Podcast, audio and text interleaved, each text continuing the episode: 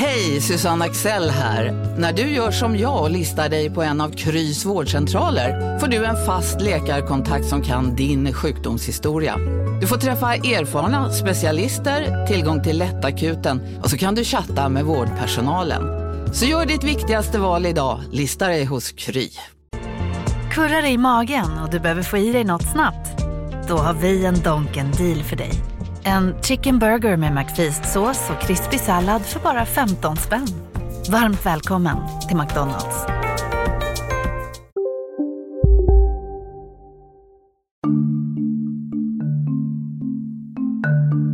Från Monopol Media, det här är Kapitalet med mig, Gunnar Harjus. Och mig, Marcus Mörehed Hallin. Är du en dataspelskille? Jag spelar ganska mycket dataspel eller tv-spel, men bara FIFA. Inget annat. Fan, boysigt. Nej, okej, okay, jag spelar inte ens FIFA. Vi hörde en konstig grej om eh, dataspel, eller konstig för mig som ekonomijournalist. Och jag hörde den från Tobias Nordström. Han är speljournalist. En av mina grejer är att jag är speljournalist. Jag jobbade många år med Petrus Spel. Idag har han en podd som heter Speljuntan. Men långt innan det så var Tobias faktiskt med i vad man nog måste beskriva som något av en ekonomisk krasch. När han gick på högstadiet så spelade han spelet Diablo två. Känns som en, ett klassikerspel. Verkligen. Alltså, även jag som aldrig spelat spel vet vad Diablo två är. Kortfattat så kan man säga att du har liksom en gubbe som du styr. Du styr den liksom med musen, du klickar dig fram längs en bana, eller om man ska säga det är en öppen värld. Just som det. Ett så här medeltidsvibb. Du ser den här gubben snett ovanifrån. Ja, men exakt. Och det, det är liksom typ så här vag medeltid, men du är också typ i underjorden och så har du din gubbe. Tobias spelade någonting som heter Barbar, så att du liksom, ja, du är en barbar helt enkelt. Du styr med en mus, du möter massa monster längs vägen, din gubbe har massa olika egenskaper som du kan använda mot de här monsterna. Och om du dödar dem så släpper de guld eller svärd eller någon kristall eller någonting. Du gör de här uppdragen och till slut så ska du döda djävulen, Diablo. Det som gör att folk tycker om Diablo två och den här typen av spel är väldigt mycket att det är en powerfantasi. Man kan göra sin karaktär starkare och starkare genom att plocka upp bättre och bättre gear, få högre och högre levlar och därmed bli starkare och starkare. I spelvärlden kallas det för min-maxa. Det kan man hålla på med i all oändlighet i spel som Diablo två. Det finns också en multiplayer-version som Tobias spelade en del, och det är, liksom, det är samma spel. Du, du går runt i den här öppna världen, fast det är liksom andra spelare där också som du kan spela med.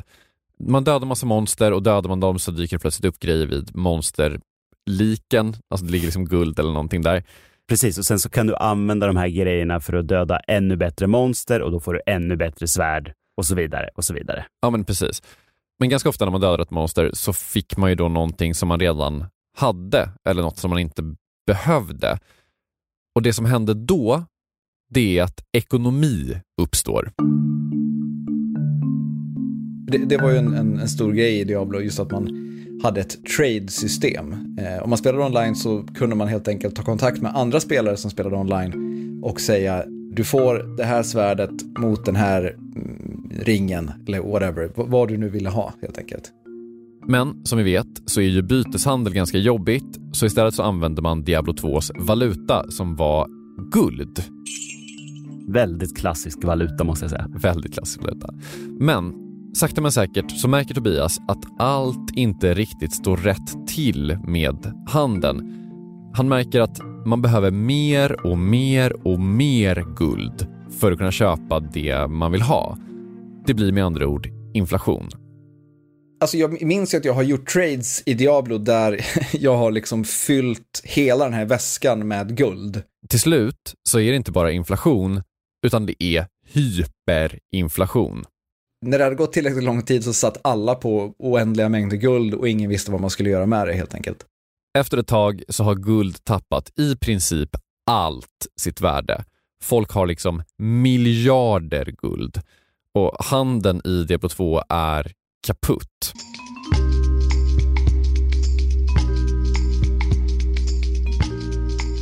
Och det här problemet som Diablo fick, det sätter fingret på någonting.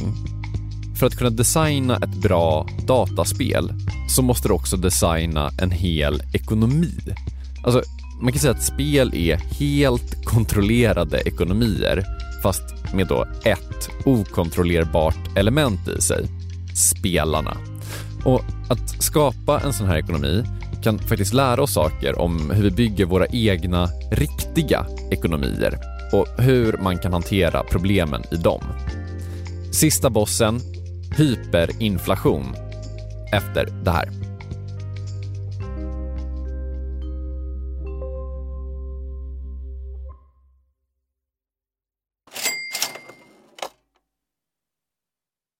Kapitalet sponsras av S P P och Storebrand Asset Management.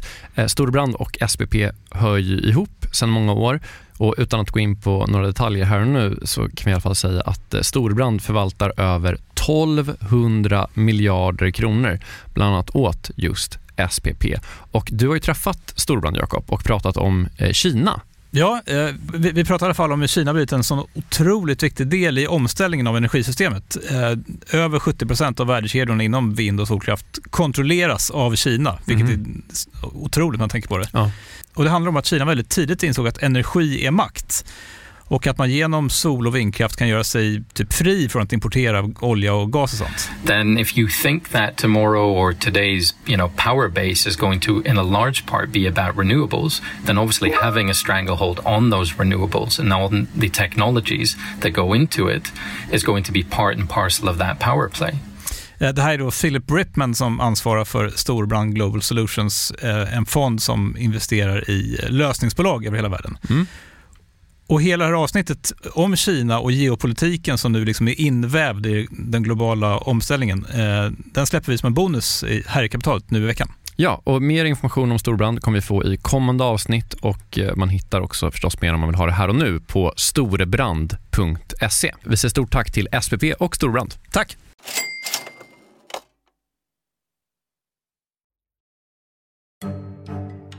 Så spelekonomi är en grej.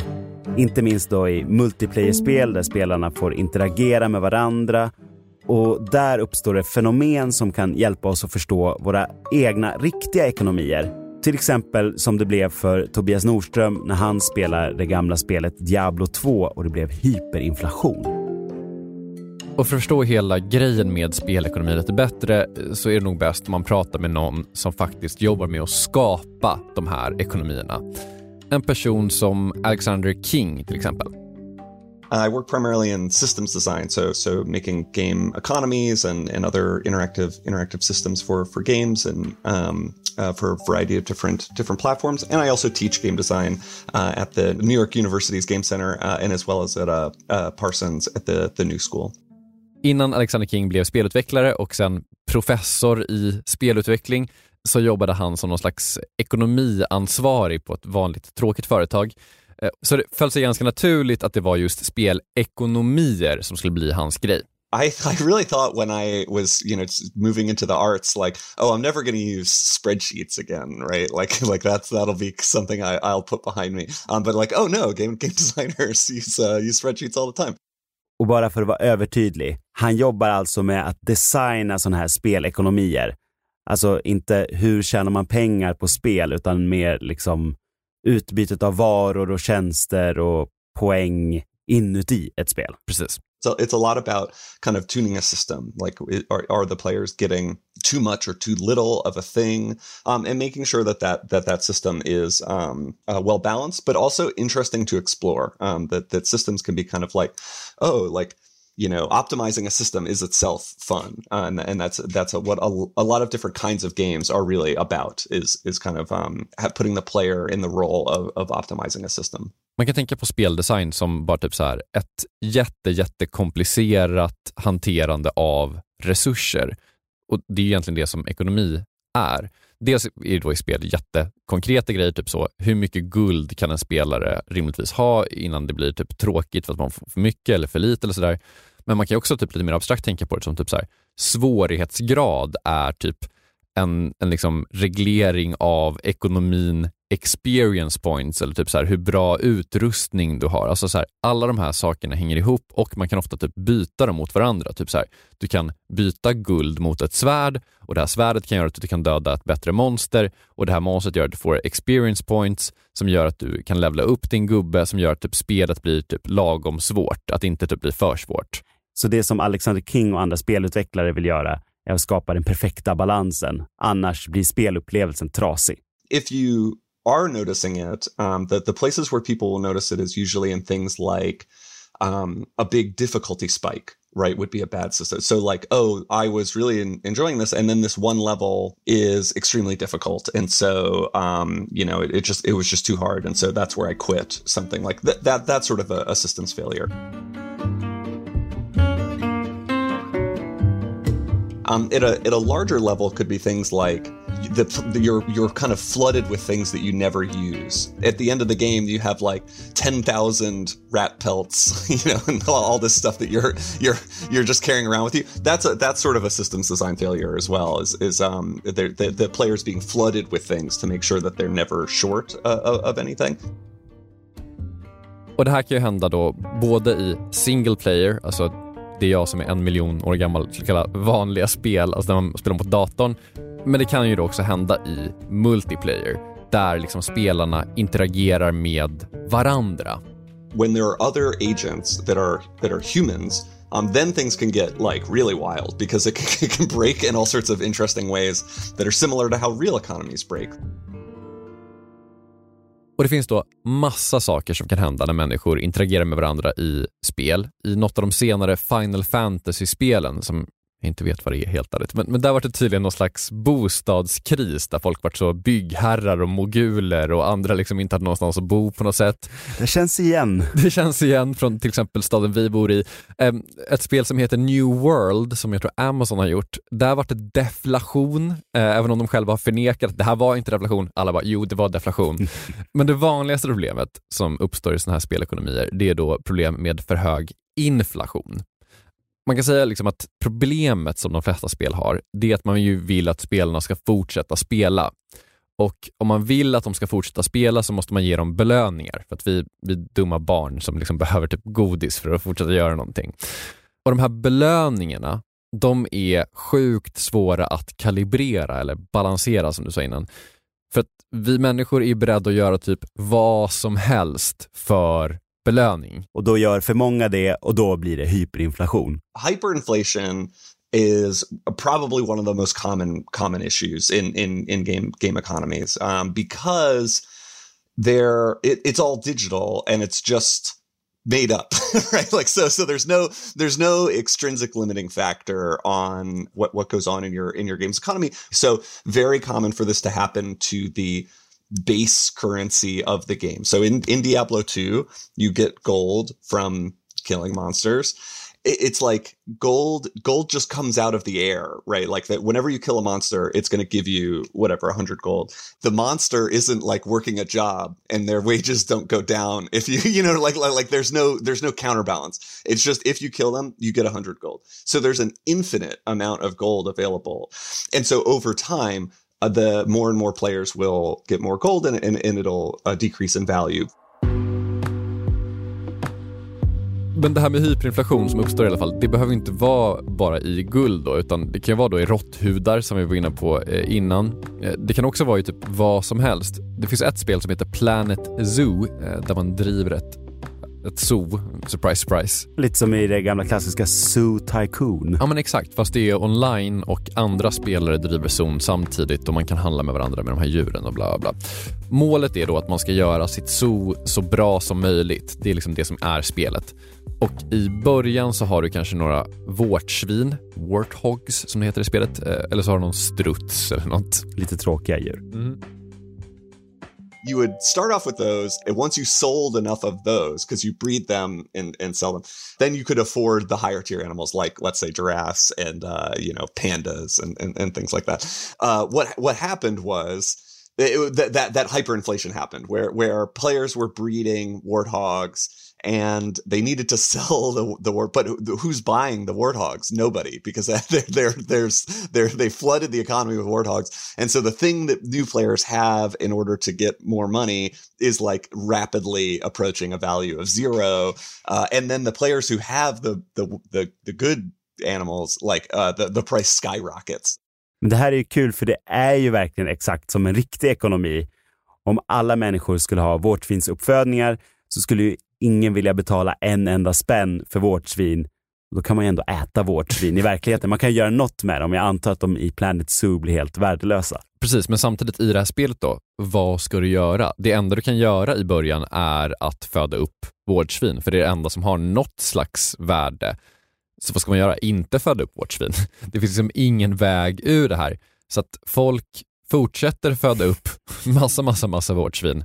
Eller i Diablo tvås fall då, folk fortsätter döda monster för att få guld.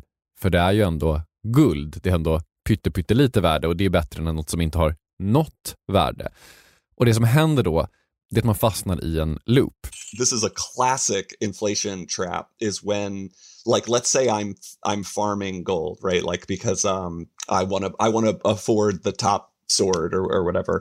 I'm getting all this all this gold, uh, but because the mere act of grinding for it actually lowers its value, because I'm creating more and more of this of this thing, so I'm actually lowering its value.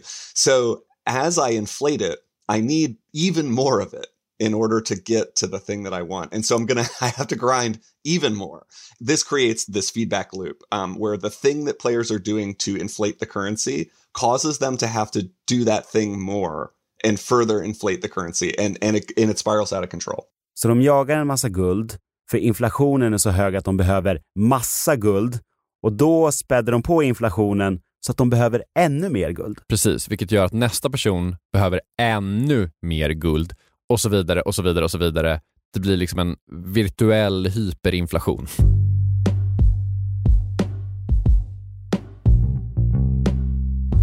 Och som i all form av hyperinflation så är ju det här extremt svårt att få stopp på. Men faktum är att det faktiskt går. Hur man stoppar hyperinflation i ett spel och vad vi kan lära oss av spelutvecklarens försök efter det här.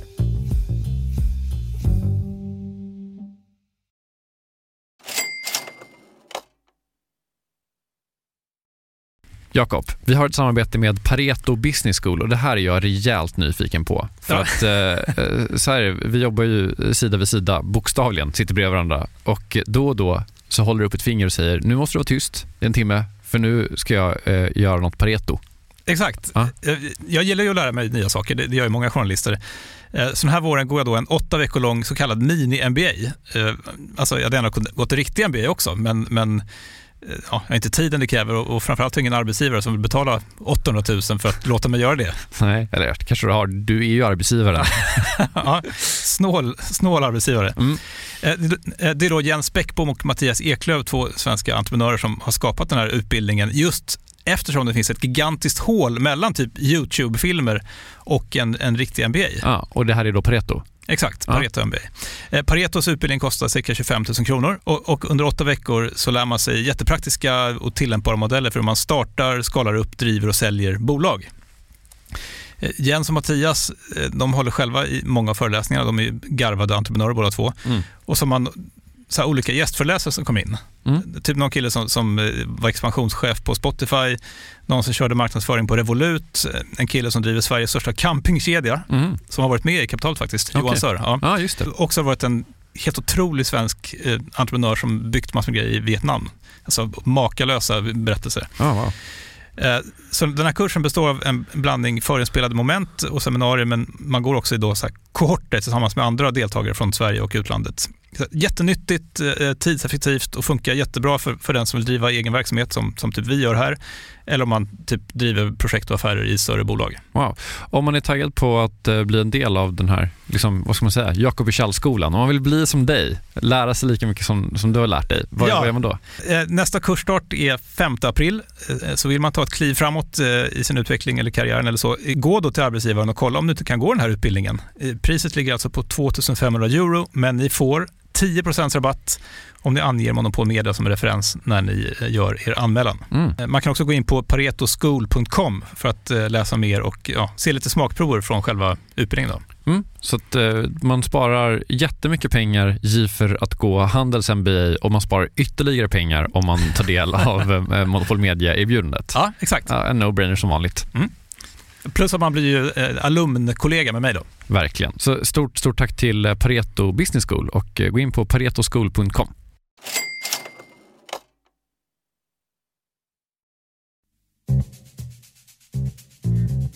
Okej Gunnar, så det vi har lärt oss är att dataspel kan drabbas av hyperinflation på en massa olika sätt. Precis. Och Alexander King vid N Y U jobbar då med att designa spel så att det här inte ska hända.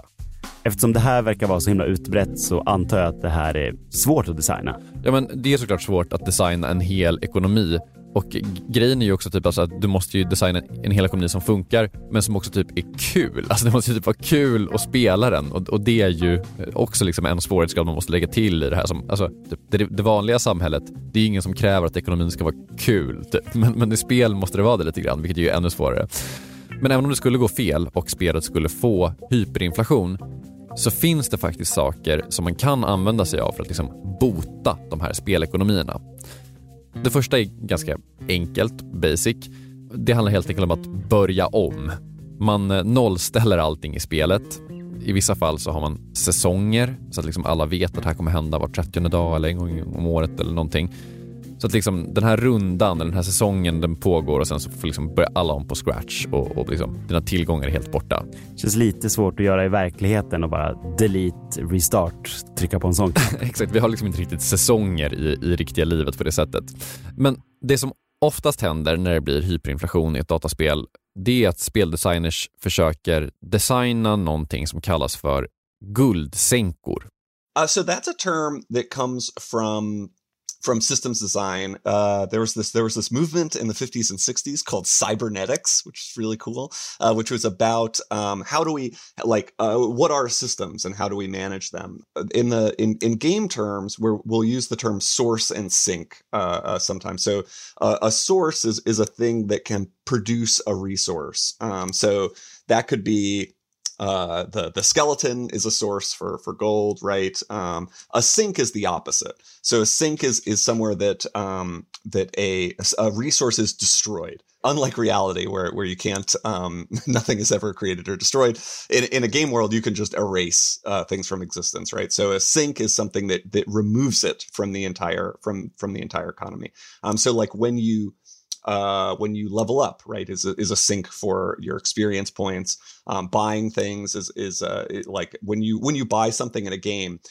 Typically, although it's not always the case, but typically the gold doesn't like go into the shopkeeper's inventory or something like that. Um, in in most games, when you buy something, the coins just are eliminated from reality, and so that's a sink. De här guldsenkorna kan man då skapa i spel för att få folk att lägga pengar på dem, så att man kanske lägger till ett jätte, jättebra svärd som alla typ behöver för att klara någon boss eller någonting.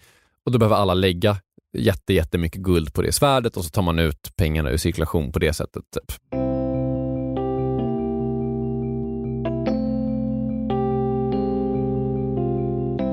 Men att skapa den här typen av guldsänkor, alltså man pratar typ inte om det i riktiga världen på det sättet, för att grejen är ju att i spel har ju inte spelaren behov på det sättet som man har i riktiga världen. Alltså strikt talat tror jag liksom att en guldsänka inom citationstecken i riktiga världen är typ mat, för att det är liksom någonting vi behöver. Man skulle kunna argumentera för att skatt är en guldsänka. Alltså staten skapar ett behov för pengar. Så här, du måste ha pengar, du måste göra av med pengar för att kunna betala skatt på något sätt. Men om, om hyperinflationen redan är ett faktum så är det jättesvårt att få stopp på den genom skatt. Det man istället försöker med ofta i den riktiga världen, som man också försöker med i spel hela tiden, det är istället gamla hedliga regleringar. Typically when things like this happen in, in an economy, um, the, the, the, they'll try and institute, like, and again, very much like real economies, they'll try and institute things like price controls. Um, uh, let's say, like, so they'll be like, well, now you can't sell a sword for more than one hundred thousand dollars. They'll try all these things. But just as in real economic interventions, it, it's very difficult to get something like that um, under control.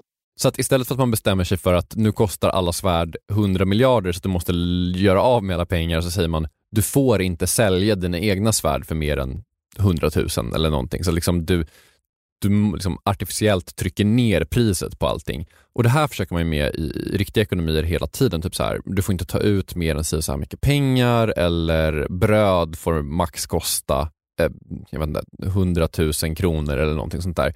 Man lägger sig i. Man lägger sig i, och det som nästan alltid uppstår är någon slags svart marknad. Så det här funkar ganska sällan.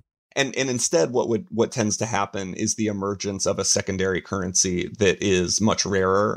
Det vanligaste som händer är att eh, ett land typ tar den amerikanska dollarn och gör den till någon slags ny valuta. Och det är liksom inte ett beslut som sker oftast, utan oftast är det någon slags organisk framväxt där folk typ bestämmer sig för att nu slutar vi handla med pesos eller någonting, och istället så börjar vi handla med den amerikanska dollarn. Ja, men jag för mig att det hände i Zimbabwe, va? Det hände i Zimbabwe, det hände i El Salvador också. Uh, nu på senaste tror jag man till och med har gjort det till officiell valuta. Liksom så här. Nu, så här, vi har accepterat att nu är det här någonting som pågår. Och det var också en liknande grej som hände i monsterdödarspelet Diablo två. Alltså det spelet som Tobias Nordström spelade runt millennieskiftet. Då tog man då inte dollar som liksom reservvaluta, utan man slutade handla med guld, och istället så började man handla med någonting som hette Stone of Jordan. Och det som var fördelen med, en stor fördel med Stone of Jordan var just att det var en ring. För en, ett problem man stöter på i ett spel som Diablo är att man har ett inventory, alltså en väska, som har begränsat med utrymme. Och fördelen då med en ring är att den tar minsta möjliga utrymme.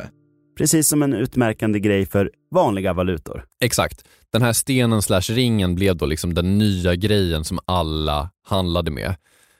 Men för Tobias Nordström så kan man väl säga att Diablo tappade lite i magi där runt den här hyperinflationen. Och det som händer då, det är det som händer när något kanske blir lite för sällsynt. De som grindade timme ut och timme in varje dag eh, satt säkert på liksom ett hundratal som de gjorde. Men jag, jag lyckades få en en gång. Och den låg där i, mitt, i, mitt, i min kappsäck och bara väntade på att jag skulle använda den till någonting. Men jag använde den aldrig till något. Det blir så att man får spara ihop något till någonting som är så pass värdefullt. Som man tänker att den här, det här ska jag unna mig något fint för. Så är liksom helt plötsligt inget fint nog att unna sig. Utan det är, det är mycket härligare när man kan titta på saldot på något sätt.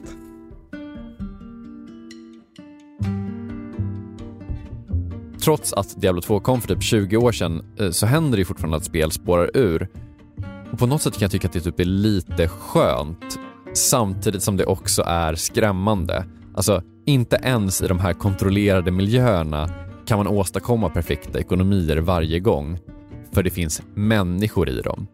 Och Alexander King, han tycker att det man ser med spelekonomier, det reflekterar verkligen typ så här hela den större ekonomiska typ forskningen och debatten kring den.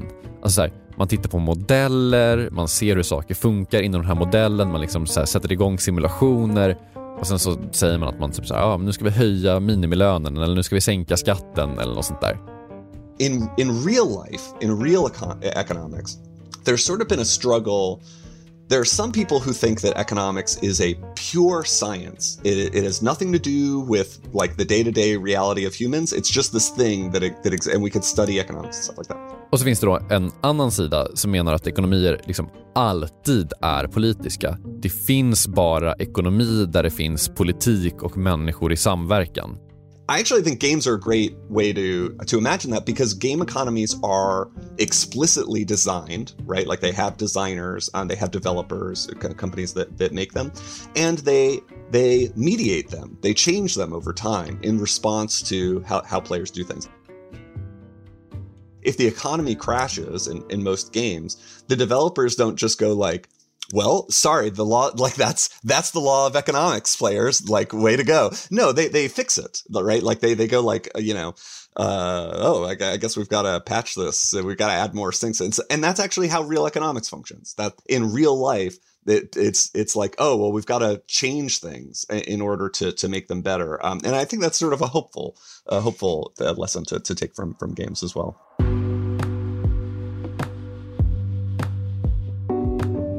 Alexander King forskar vid N Y U och The New School.